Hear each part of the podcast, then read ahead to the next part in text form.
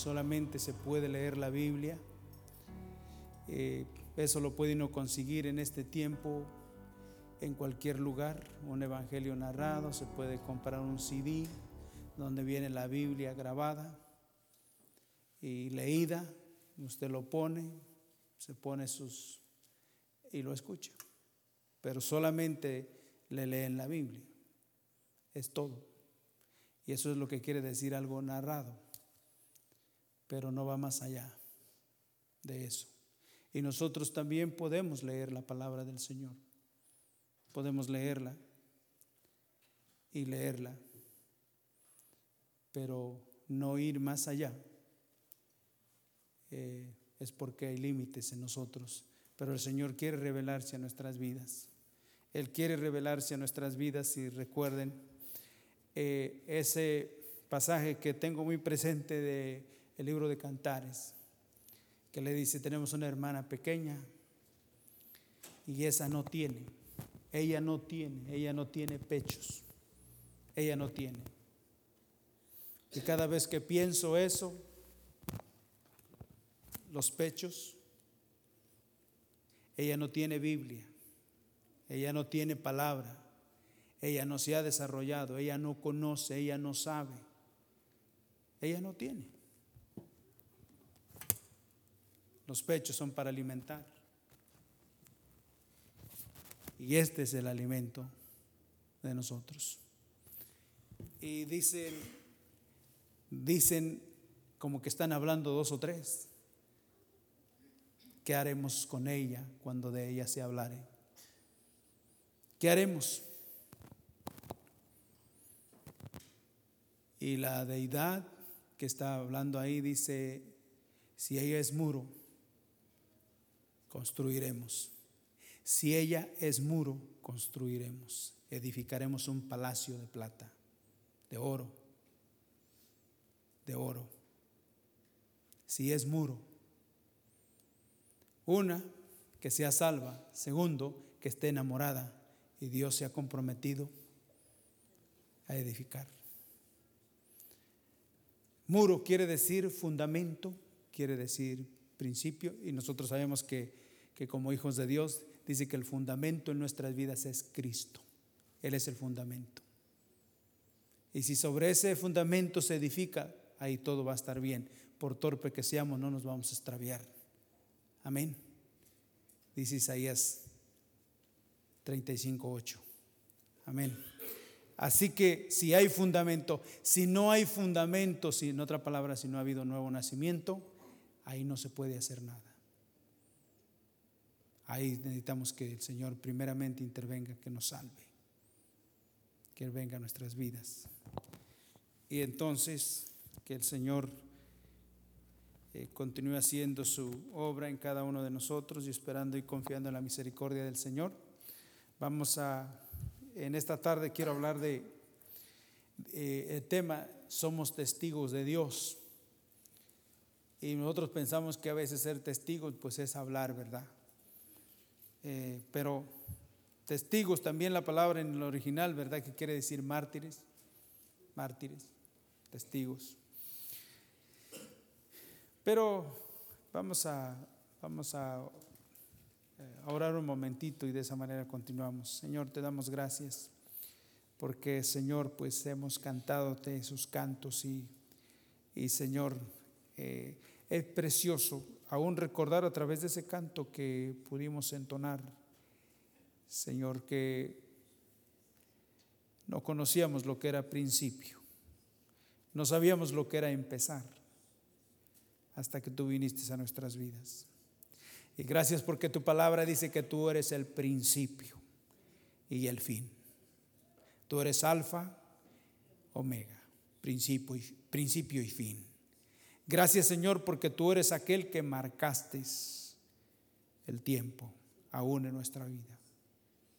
Señor, y desde ese tiempo, Señor, eh, las cosas han sido diferentes. Luchas, ha habido también flaquezas, debilidades.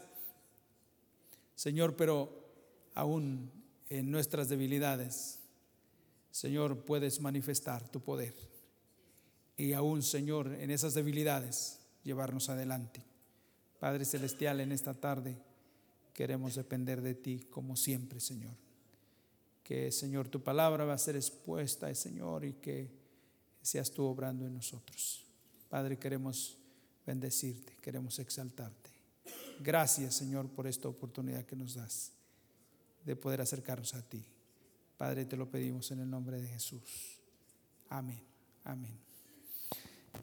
Bien, quiero invitarles aquí a abrir en sus Biblias en Isaías 43.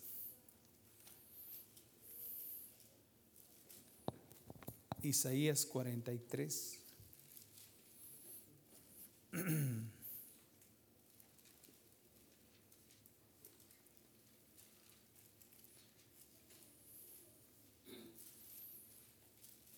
Vamos a leer aquí unos tres versículos, cuando menos. Ya todos lo tienen. Isaías 43, versículo 10. Dice, vosotros sois mis testigos, dice Jehová, y mi siervo que yo escogí, para que me conozcáis y creáis y entendáis que yo mismo soy. Antes de mí no fue formado Dios, ni lo será después de mí. Yo, yo Jehová, y fuera de mí no hay quien salve. Yo anuncié y salvé, e hice oír. Y vosotros, pues, sois mis testigos, dice Jehová, que yo soy quien? Dios. Aún antes que hubiera día, yo era.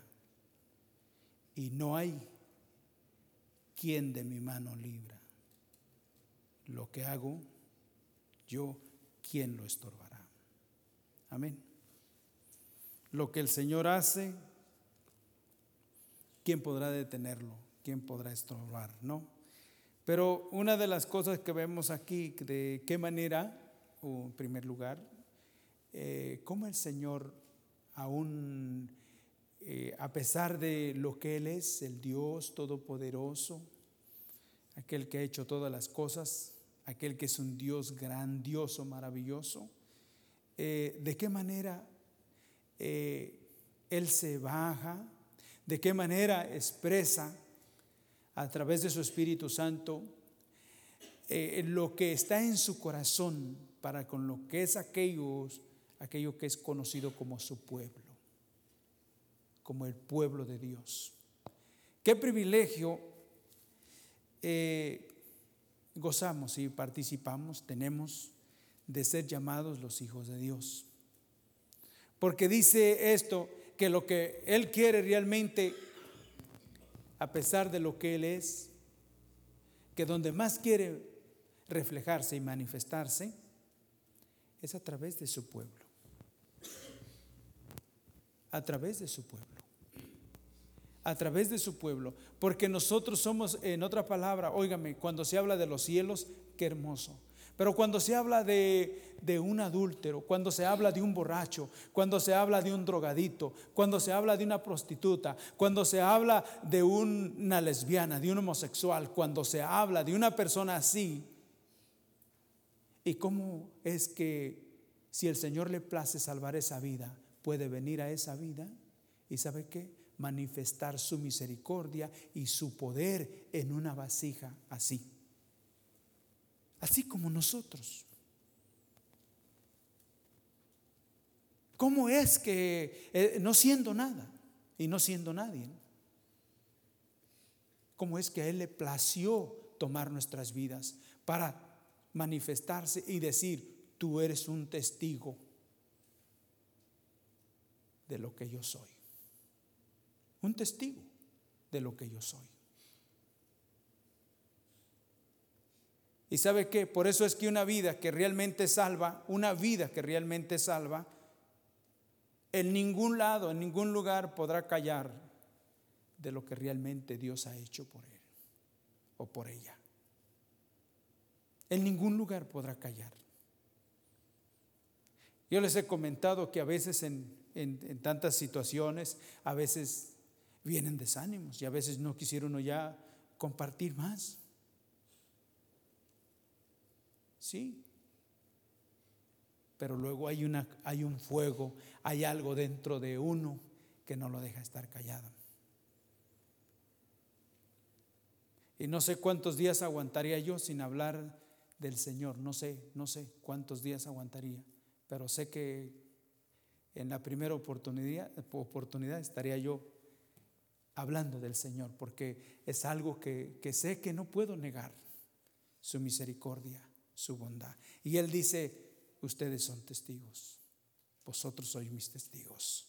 El pueblo de Dios no solamente es testigo de ver señales, milagros y prodigios, es testigo de que Cristo un día vino a su vida y que su vida cambió partiendo de ese día. De que usted no ha sido el mismo desde que el Señor vino a su vida. Cuando hablamos de testigo, fíjense que como dice el Señor, conozcáis y creáis y entendáis que yo soy el mismo, que yo soy el mismo que yo soy el mismo de antes. ¿Qué era lo que realmente era Dios antes? Siempre me acuerdo cuando dice la palabra del Señor que Moisés le dijo al Señor, si yo voy a, tu pueblo, a los hebreos, y me preguntan que quién me ha enviado, ¿qué les voy a decir? Que quién me envió. ¿quién es ese Dios que se me apareció? Y él le dice, tú les vas a decir que, que yo soy el que soy, el que soy, el que siempre he sido. Dios Todopoderoso, el que soy, el que era, el que es y que será. Sí. En cuanto a sus señales, en cuanto a sus milagros y prodigios, hermanos, Dios es el mismo los únicos que hemos cambiado somos nosotros. Y muchas de las veces, si el Señor no se manifiesta, no es porque Él no quiera hacerlo ni porque no tenga poder, sino es porque eh, el Señor Jesús dice que no hizo milagros en su propio pueblo porque no creían en Él. No creían en Él. Esta vez que estuvimos en Saltillo, esta vez que estuvimos en Saltillo, eh, pudimos ver que Dios todavía está haciendo milagros, que Dios todavía se está manifestando, haciendo señales, milagros y prodigios. Eh, venía una hermana de venía una hermana de Cuautla que estaba muy mal de la columna. Ella usaba usaba bordón para poder caminar, no podía no podía estar parada sin su, sin su bastón. No podía sostenerse sin el, sin el bastón. Y pues nosotros no la conocíamos realmente, nosotros la vimos de así de pasadita, pero los hermanos que venían con ella de Cuautla, se congregaba allá en, en Cuautla, así que los hermanos la conocían bien y la hermana tenía problemas serios, no podía caminar eh, por la situación de su columna.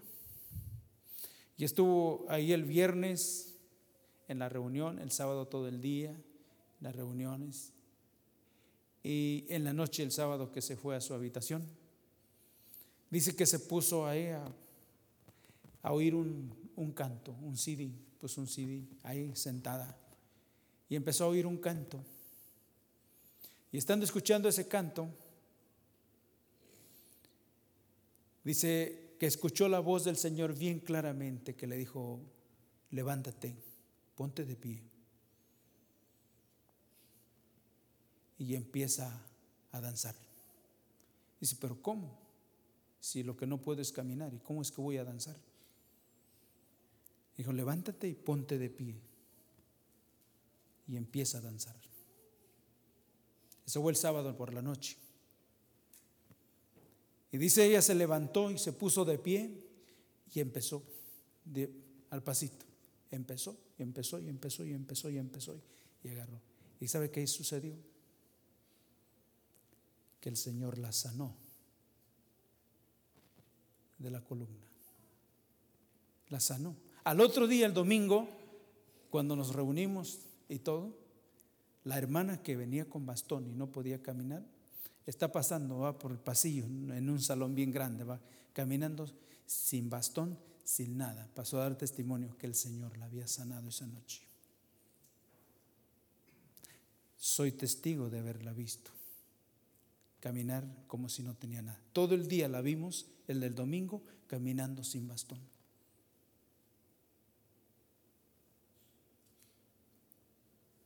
Y el Señor quiere que, que realmente, si, si nosotros hemos visto las cosas y hemos experimentado también, que podamos realmente confiar en lo que Él es. No solamente que podamos decir las cosas que Él hace, sino que realmente podamos experimentar que Dios es el mismo, que Dios todavía es el mismo, es el Dios de Abraham, el Dios de Isaac, el Dios de Jacob, el Dios de Pedro, el Dios de Pablo, aquel que hace milagros, que hacía milagros. Usted no lo cree. Usted no cree lo que está hoy. Hermano, yo lo miré. Lo miré. Y uno puede decir, bueno, pero los hermanos que conocían a la hermana, que realmente ella no podía caminar, y la están viendo caminando como si no tiene nada.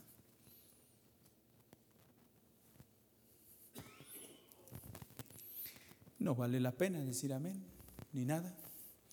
Pero la honra y la gloria es para el Señor. Y es cierto que Dios todavía está haciendo milagros. ¿Sabe? Si no los hace con nosotros y si no los hace en medio de nosotros, es porque no le creemos. No le creemos. Y eso es tremendo. Eso es tremendo. Pero ¿sabe qué? Dice aquí que Él es aquel que salva. No solamente como es un Dios que, que tiene poder para sanar y no tiene poder para salvar o tiene poder para salvar y no tiene poder para sanar si hay necesidad. Él sabe por qué lo hizo con esta hermana, porque se ha orado por otros enfermos. Esta por esta hermana ni se estaba orando en ese momento. Pero el Señor lo hizo y él sabe por qué lo hizo. Más que nada para realmente para que nosotros los incrédulos podamos todavía creer que él sigue haciendo milagros. y todavía podamos acercarnos confiadamente, como dice su palabra, hasta el trono de la gracia. Decir, Señor, perdóname, ayuda mi incredulidad. Porque Dios todavía es un Dios que sigue haciendo milagros. Y lo está haciendo por amor de su nombre, no porque lo merezcamos, y no porque Él es bueno y para siempre es su misericordia. Amén. Es precioso poder ver esto. Una, eh, vemos aquí cómo el Señor eh, está hablando de acerca de su pueblo, que dice, vosotros sois mis testigos, ustedes son. Dice yo Jehová, y fuera de mí no hay quien, no hay quien salve. Verso 11. Yo anuncié y salvé. Hice oír hice oír y no hubo entre vosotros Dios ajeno. Vosotros pues sois mis testigos, dice Jehová, que yo soy. Eh, aquí, claro, vemos varias cosas. Israel había experimentado salir del cautiverio y sabía que nadie podía sacarlo, ni, ni de la mano de Faraón, ni de la mano de de Nabucodonosor podía librarlo, al menos que fuera Dios. Y Israel había experimentado que Dios había intervenido y ellos no podían negarlo. Y es lo que el Señor quiere. Si usted y yo tenemos la experiencia, ¿qué más podemos decir? Que Dios es un Dios poderoso y que es bueno también y que para siempre es su misericordia. Amén. Hermanos, el Señor continúa haciendo su obra, continúa manifestando. Y Él quiere manifestarse en medio de nosotros. Él quiere tomar nuestras vidas para realmente manifestarse y darse a conocer. Que las vidas, los que nos rodean, puedan ver que Él es nuestro Dios. Porque una de las cosas que es importante, eh, eh, dentro del pueblo del Señor. Siempre recuerdo lo que dice la palabra del Señor en cuanto a Israel. En cuanto a Israel, cuando viene por el desierto, ¿se acuerdan? Que Israel solamente se congrega y se congrega ahí en, un, en una tienda llamada el tabernáculo. Llamada el tabernáculo. Y después que pasa lo del tabernáculo, viene lo que, era, lo que fue el, el templo llamado el templo de Salomón. ¿Se acuerdan? Pero ni el tabernáculo ni lo que era el templo, que ese templo dice que era glorioso, dice que estaba hecho de eh, eh, eh, oro por todos lados, tanto, tanto oro, tanta, tanta plata se había, se había usado y dice que venían de otras naciones para verlo y escuchar la sabiduría de Salomón. Pero una vez que dice el libro de Ezequiel que la gloria de Jehová se movió de ese lugar, ese templo vino a quedar en ruinas, no era nada. El oro no era lo que valía, no era lo que realmente lo hacía destacarse, la plata tampoco, no era lo que Salomón había hecho lo que hacía que se destacara en medio de esa nación y lo que hacía que realmente eso fuera algo grandioso, glorioso, era la presencia de Dios. Era la gloria de Dios. Era la gloria de Dios la que hacía la diferencia. Póngase a pensar. En una congregación, no importa lo que tenga, lo que tenga, dinero, edificio, buen lugar, con muchas comodidades, con muchas cosas, pero nunca, nunca será lo que va a traer. Nunca será eso.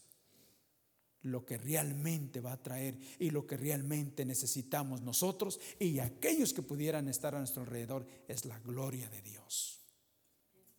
Y la gloria de Dios es Jesucristo. Quédese por los suelos, lo demás no sirve para nada. Cuando el templo fue quemado y fue, dice, derribado, ¿de qué sirvió que tuviera tanto, tanto lujo? La gloria de Dios se había movido. Se había movido. Y si usted, usted ha leído la palabra del Señor, eh, lo que dice tanto Abacú como el libro de Ageo y como el libro de Zacarías cuando habla de la casa postrera, dice que su gloria sería mayor que la primera. El templo donde vino el Señor Jesús, ese, ese templo que dijo que se habían llevado cuántos años para construirlo. 46 años, ¿cuánto? Ese no, se comparaba con el templo que había sido, que había construido Salomón. Pero ¿saben qué? En ese templo entró la gloria de Dios. Entró la gloria de Dios. Ahí estuvo nuestro Señor Jesús. Ahí estuvo. Y ahora no se refiere a un edificio. El templo del Espíritu Santo somos nosotros. Nosotros somos ese templo donde está la gloria de Dios. Cristo en vosotros, la esperanza de gloria. Hermanos, nada comparado al templo de Salomón. Porque les mencionaba que éramos nada, nada. Dice la palabra del Señor que estábamos muertos en nuestros delitos y pecados. Pero ahí vino el Señor, la gloria de Dios. Ahí vino. Ahí vino, ahí vino. Y esa gloria está en cada uno de nosotros. A lo mejor los demás dicen, no valemos nada, pero ¿sabe qué? Pero la gloria de Dios está en nosotros. Somos testigos de su misericordia, de su poder. Amén.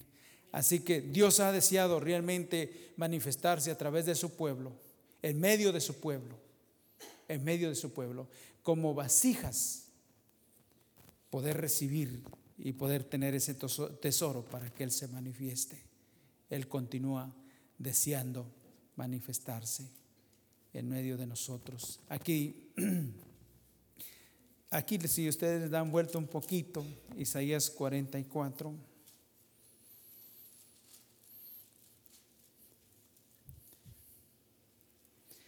Dice versículo 8, dice, no temáis ni os amedrentéis, no te lo hice oír desde la antigüedad. Y te lo dije, luego, vosotros sois qué? ¿Sois qué? Mis testigos. No hay Dios sino yo. No hay fuerte. No conozco ninguno. Esa es la experiencia de uno. Si, si, si yo le preguntara, hermanos, ¿cuál es nuestra experiencia? Vamos a decir que, eh, tengo mi, mi, experiencia, usted tiene la suya como con lo que somos como hijos de Dios. Si dijéramos que de verdad nuestra experiencia es que no hay otro Dios como ese que nos ha salvado. Podríamos decir eso, que no hay otro Dios como el que nos ha salvado. Amén y amén, ¿verdad que sí?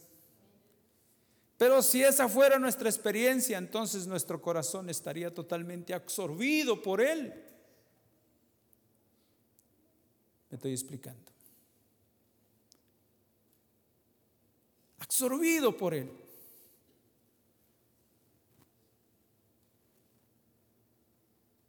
Porque saber que no, en experiencia, que no hay otro Dios como aquel que nos ha salvado, es terrible en obras. Es grande en misericordia. Es lento en su ira. Es un Dios amplio en perdonar. Pero ¿sabe qué? Que dice su palabra que justos y verdaderos son sus caminos. Sus, sus juicios son justos y verdaderos son sus caminos.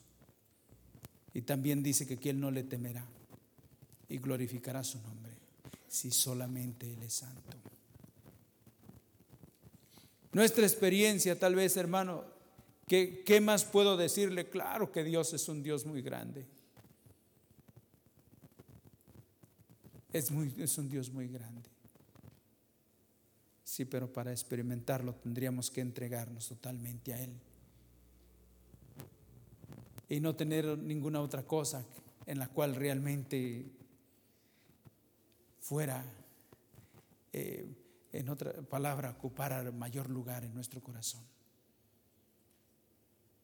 Pero a veces es lo contrario, a veces confiamos en otras cosas más que en Dios. Estoy explicando. Y eso desagrada mucho el corazón de Dios. Que el Señor nos perdone y nos dé la convicción para que realmente podamos creer en Él y podamos conocerle y saber que no hay otro Dios como Él. Otro Dios como Él. ¿Sabe? Una de las cosas que he estado aprendiendo, estaba viendo cuando dice el Señor que Él está buscando, Él está buscando adoradores que le adoren en espíritu y en verdad. Dice, porque tales adoradores busca a Dios que le adoren. Pensando en esas cosas, ¿qué es para realmente, qué es para nosotros realmente adorar? Usted sabe, cuando menos tiene bien definido qué es, qué significa, qué quiere decir, qué es lo que realmente es adorar.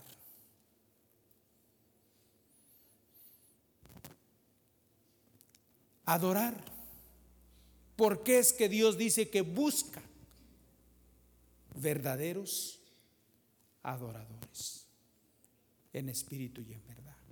Pero que adoren. Usted ha escuchado que en algún momento ha escuchado la expresión que cuando se ama tanto a algo, dice, adoro eso. Adoro. Si usted ama mucho a sus hijos, dice, yo adoro a mis hijos. ¿Han escuchado eso? ¿Por qué es que lo adoran? Porque la adoración va con una profunda actitud así, pero de amar. De amar tanto. Entonces cuando adoramos a Dios, ¿sabe por qué no hay adoradores? ¿Sabe por qué no hay adoradores?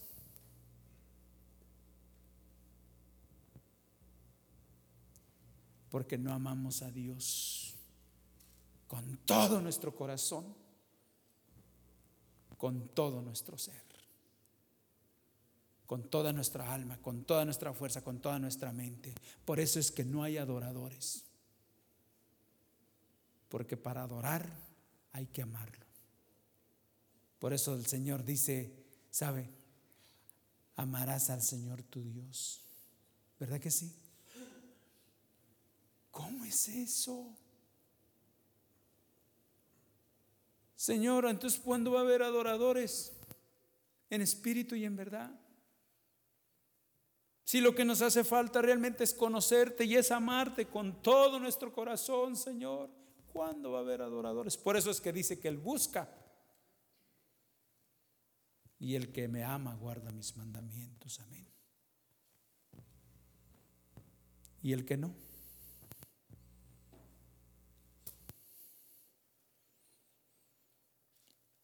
Entonces, hermanos, hay tantas cosas, tantas cosas que necesitamos conocer a nuestro Dios, a nuestro Salvador.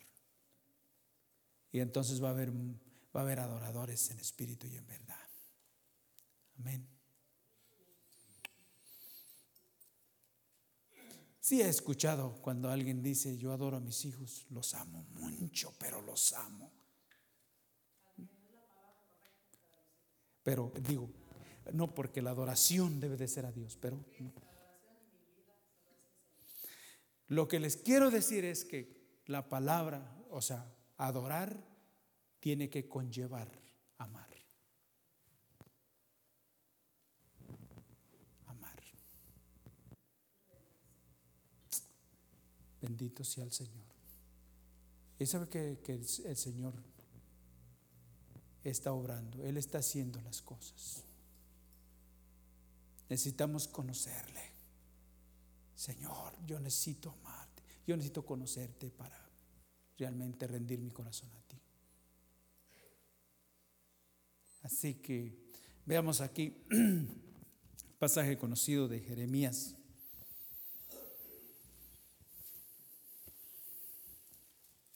Jeremías 29.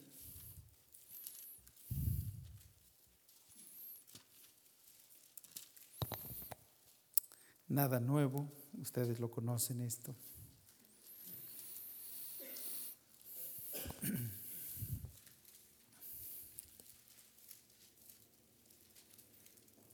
Isaías, Jeremías 29, perdón, Jeremías 29, verso 11.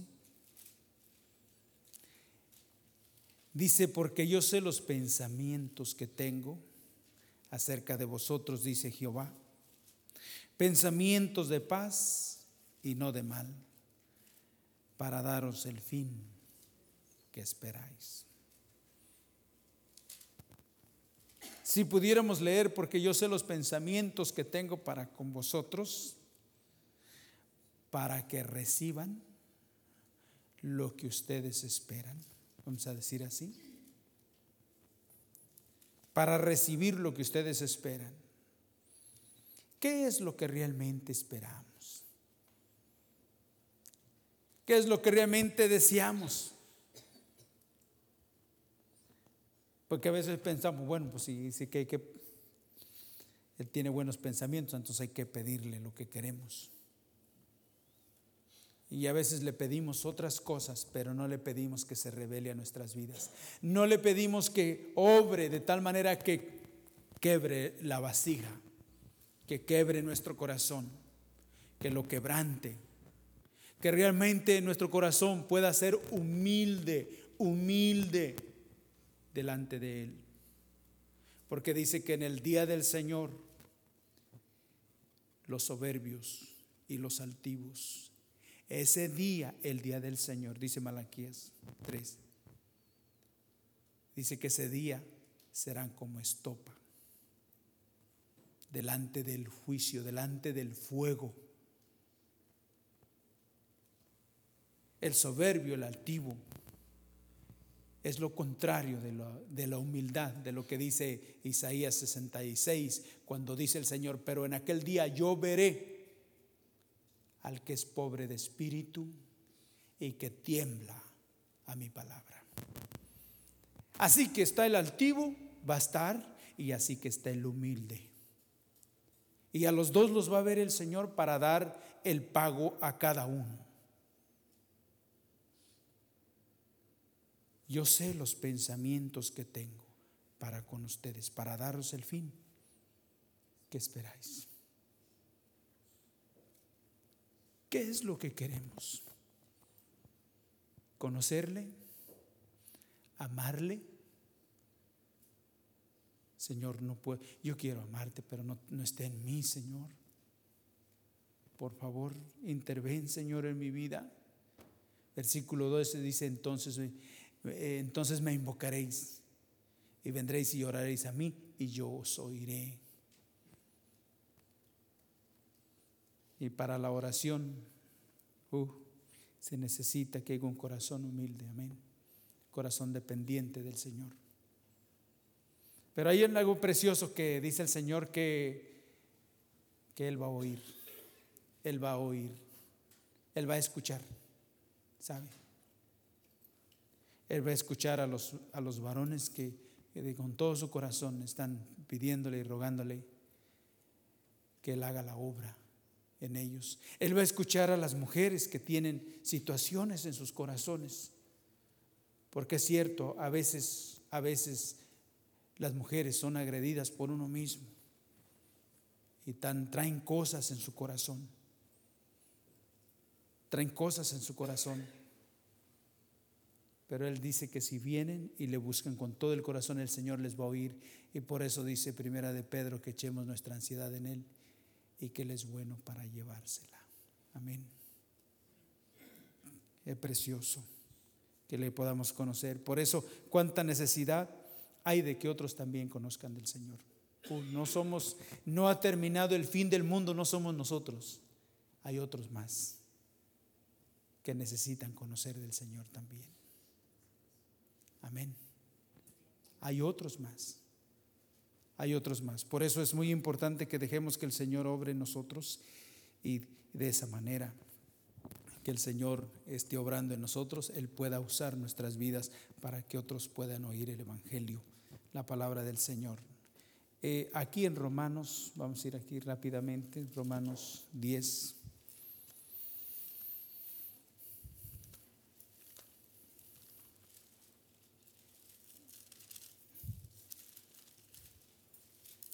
Romanos 10.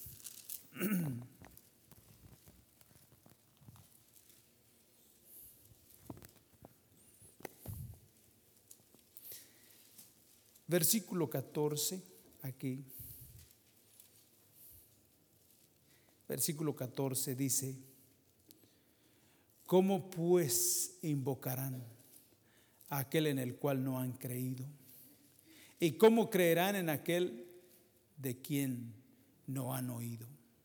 ¿Y cómo oirán sin haber quien qué? ¿Cuántas cosas más o menos tenemos aquí que pregunta el Señor? Acerca de, de cómo puede suceder esto. ¿Cuántas cosas puede ver aquí? ¿Cuántas preguntas más o menos hace el Señor? ¿Cuántas preguntas ve que hace el Señor ahí? Porque digo, si es palabra del Señor, entonces es el Señor quien está haciendo las preguntas, ¿no? Yo veo cuando menos tres cosas, ¿verdad que sí? Tres. Cuando menos tres. Y es aquello ¿Y cómo? ¿Cómo? ¿Cómo invocarán a aquel en el cual no han creído? Nosotros decíamos que el pueblo, el pueblo de Israel, Jeremías decía, el Señor le decía a ese pueblo, ustedes pueden venir y pueden orar y yo los voy a qué? A oír. Yo los voy a oír. ¿Cómo están las personas que no tienen a Cristo?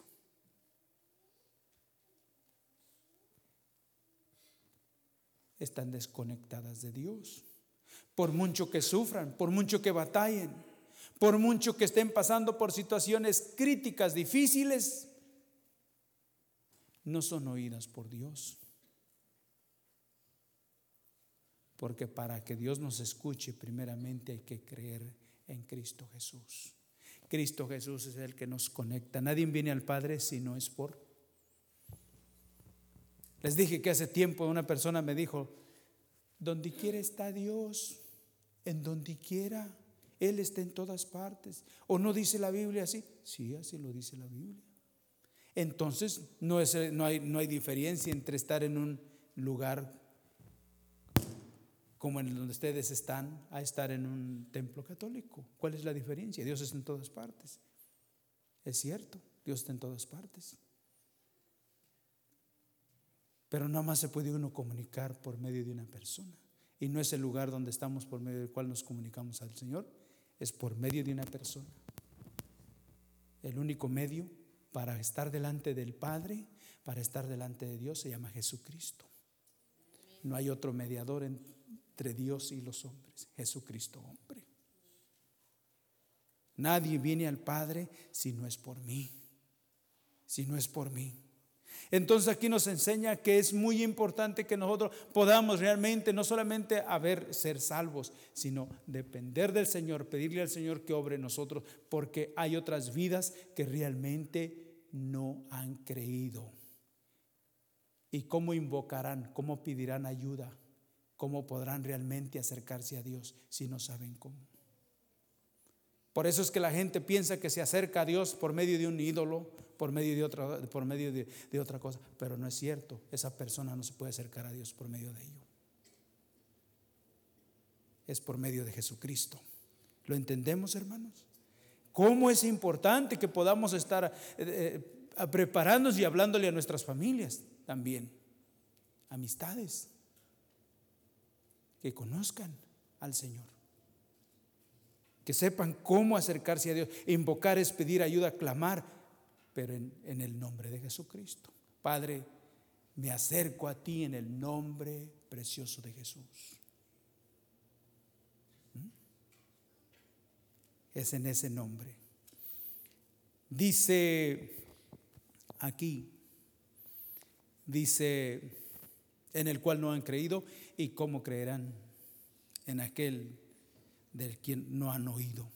¿Y cómo oirán sin haber quién? ¿Cómo oirán sin haber quién? Predique, hermano, pero te voy a decir, pero eso solamente son para los llamados a predicar. Yo creo que hablarle a, nuestra familia, a nuestras familias, hablarle a nuestro vecino, no necesitamos ser pastores. El Señor dijo a la iglesia que fuéramos por todo el mundo y predicásemos el Evangelio a toda criatura. Donde el Señor nos ponga, podemos hablarles a otros. Amén. Sé que es difícil, porque hablar del Señor siempre nos pone en estrecho. Pero es lo que el Señor ha dicho.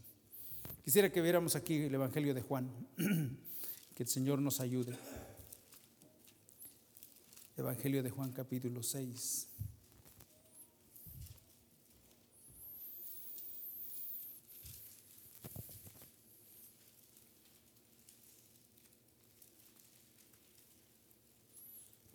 Juan capítulo 6, versículos 28 y 29.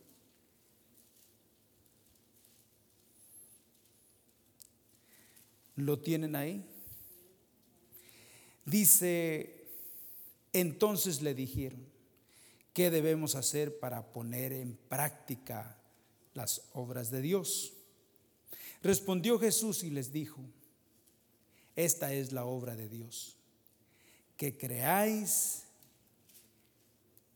en el que Él ha enviado. Por ejemplo, ¿cuántas personas no piensan que haciendo buenas cosas se van a ir al cielo? ¿Verdad que sí? Nosotros mismos, si nos descuidamos, pensamos que hacer cosas buenas ya nos vamos a ir al cielo. A veces pensamos que el hecho de, no continuar tomando, de no continuar fumando, de no continuar diciendo malas palabras, ya vamos para el cielo.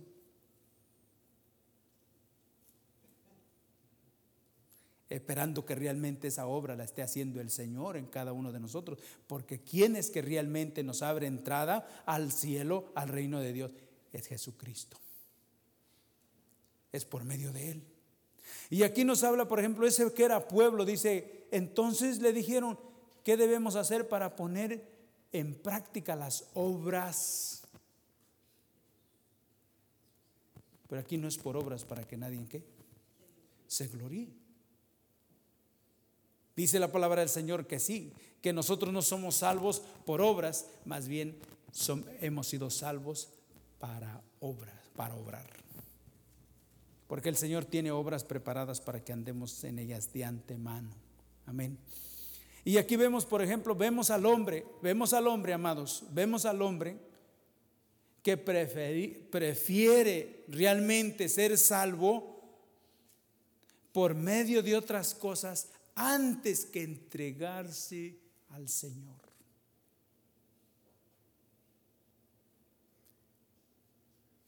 Hermanos, no sé si realmente nos dijera, si hubiera un evangelio que dijera, si tú haces tantos días, y tú eh, estás tantos días, y tú haces esto, si tú eh, eh, haces esto, domingo tras domingo, miércoles tras miércoles, viernes tras viernes, si no fallas, ya te vas a ir al cielo.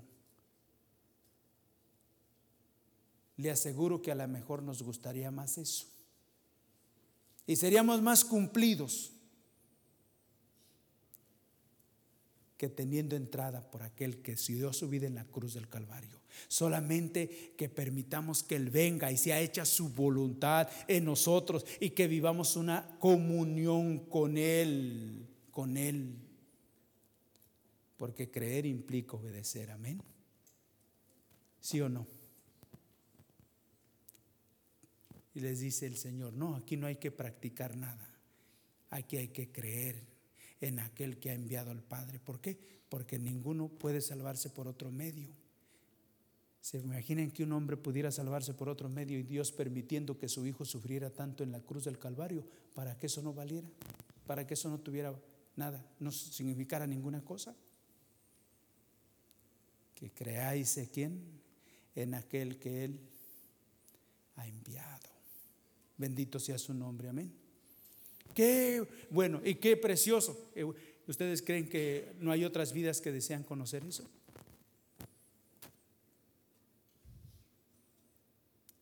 ¿Cuánto se necesita? Pero ¿cuánto se necesita? El Señor quiere obrar a través de su pueblo. Él quiere capacitarnos y obrar a través de nosotros y a través de nosotros. Un último pasaje que podríamos ver aquí. Quiero que vayamos aquí a segunda de Corintios 4. Segunda de Corintios 4.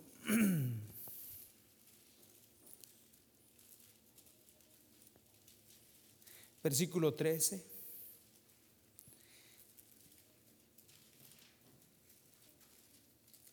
Teniendo el mismo espíritu de qué? De fe, conforme a lo que está escrito, creí, por lo cual hablé. Nosotros también creemos, por lo cual también qué.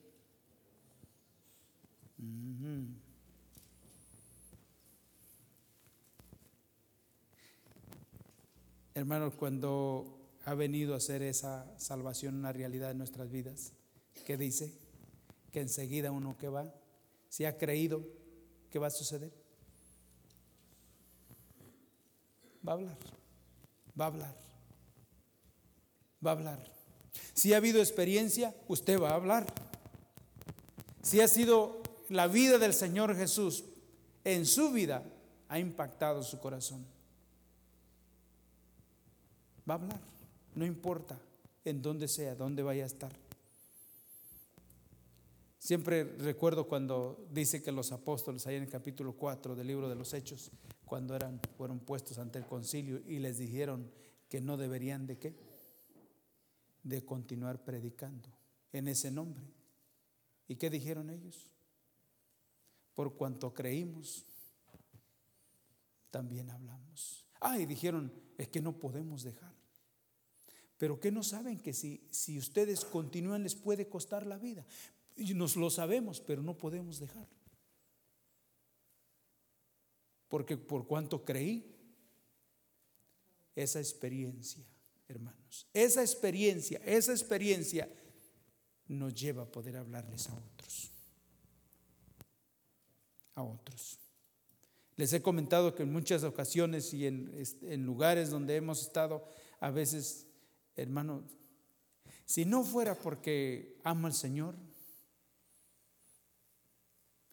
me, ¿cómo me retraía, verdad? Me retractaba. Porque no es una cosa por, por querer estar ahí o por querer, no, no, no. Uno sabe que no, esto no es, no es una broma y también uno puede experimentar la lucha que hay espiritual. Pero también queremos compartir aquello que el Señor ha hecho en nuestras vidas. Y si en alguien le puede servir, pues gloria al Señor. Amén. Amén. Gracias al Señor. Gracias al Señor. Él ha sido nuestro refugio, nuestro pronto auxilio, nuestra fortaleza. Y Él es el que realmente nos ha sacado adelante. Quiero que el, el final aquí, Mateo 11, 11.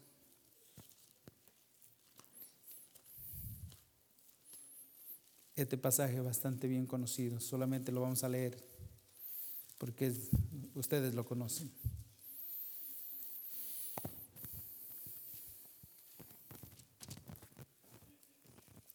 Amén. 28, lo conocen, ¿verdad? ¿Cuántos se lo saben de memoria? Amén. Dice aquí, venid a mí todos los que estáis, ¿qué? Trabajados y cargados, y yo os haré qué. ¿Quién es que quién es quien invita? ¿Ustedes creen que esa es una, una palabra, cualquier palabra que diga, que diga el Señor mismo, venid, venid a mí? Venid a mí, ven, venid a mí. Porque hace tiempo que yo entendí eso. ¿Se acuerdan? Hace, hace tiempo. Muchas de las veces hacen llamado que venga acá, hermano, y que pase aquí al frente y todo eso, y que venga, yo quiero orar por usted, etcétera, Pues no está mal, pero a veces la gente toma ese como que va porque va a recibir del hombre. Pero si el Señor realmente nos invita, si Él es el que invita, ahí donde está usted, ahí usted puede venir a ¿A quién? A Él. ¿Y qué dice Él? Venir a mí, todos los que estáis. ¿Qué? Venir. Él es el que nos abre brecha.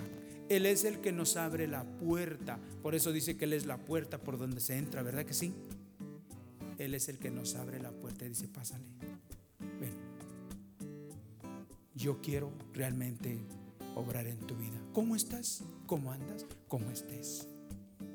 ¿Qué es lo que está pasando? Lo que estaba sucediendo en tu vida.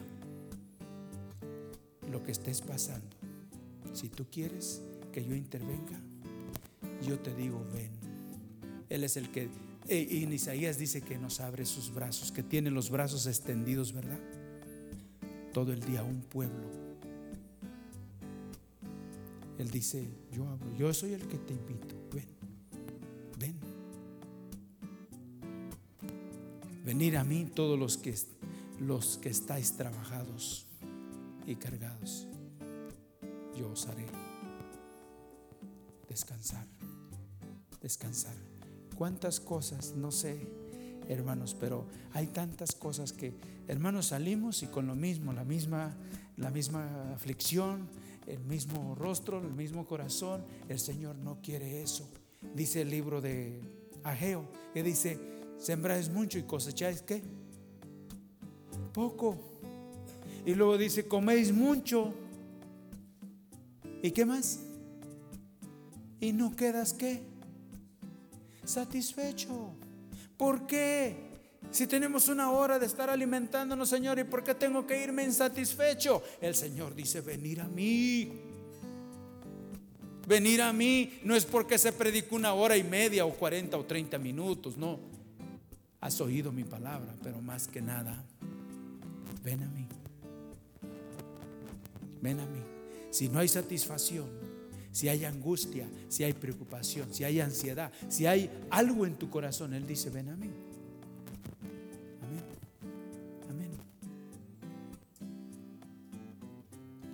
Eres el que nos abre esa puerta. Bendito sea su nombre. Hermanos, ¿a quién vamos a ir? Pedro lo sabía. Solamente tú tienes palabra. En ningún otro hay salvación. Solamente tú tienes palabras de vida eterna. Solamente tú.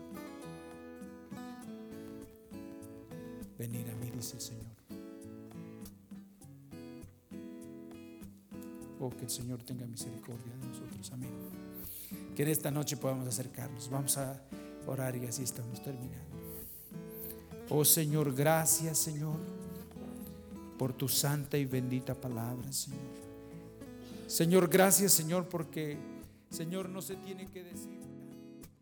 Gracias por escuchar nuestra grabación de Pacto de Gracias, Campus Arkansas.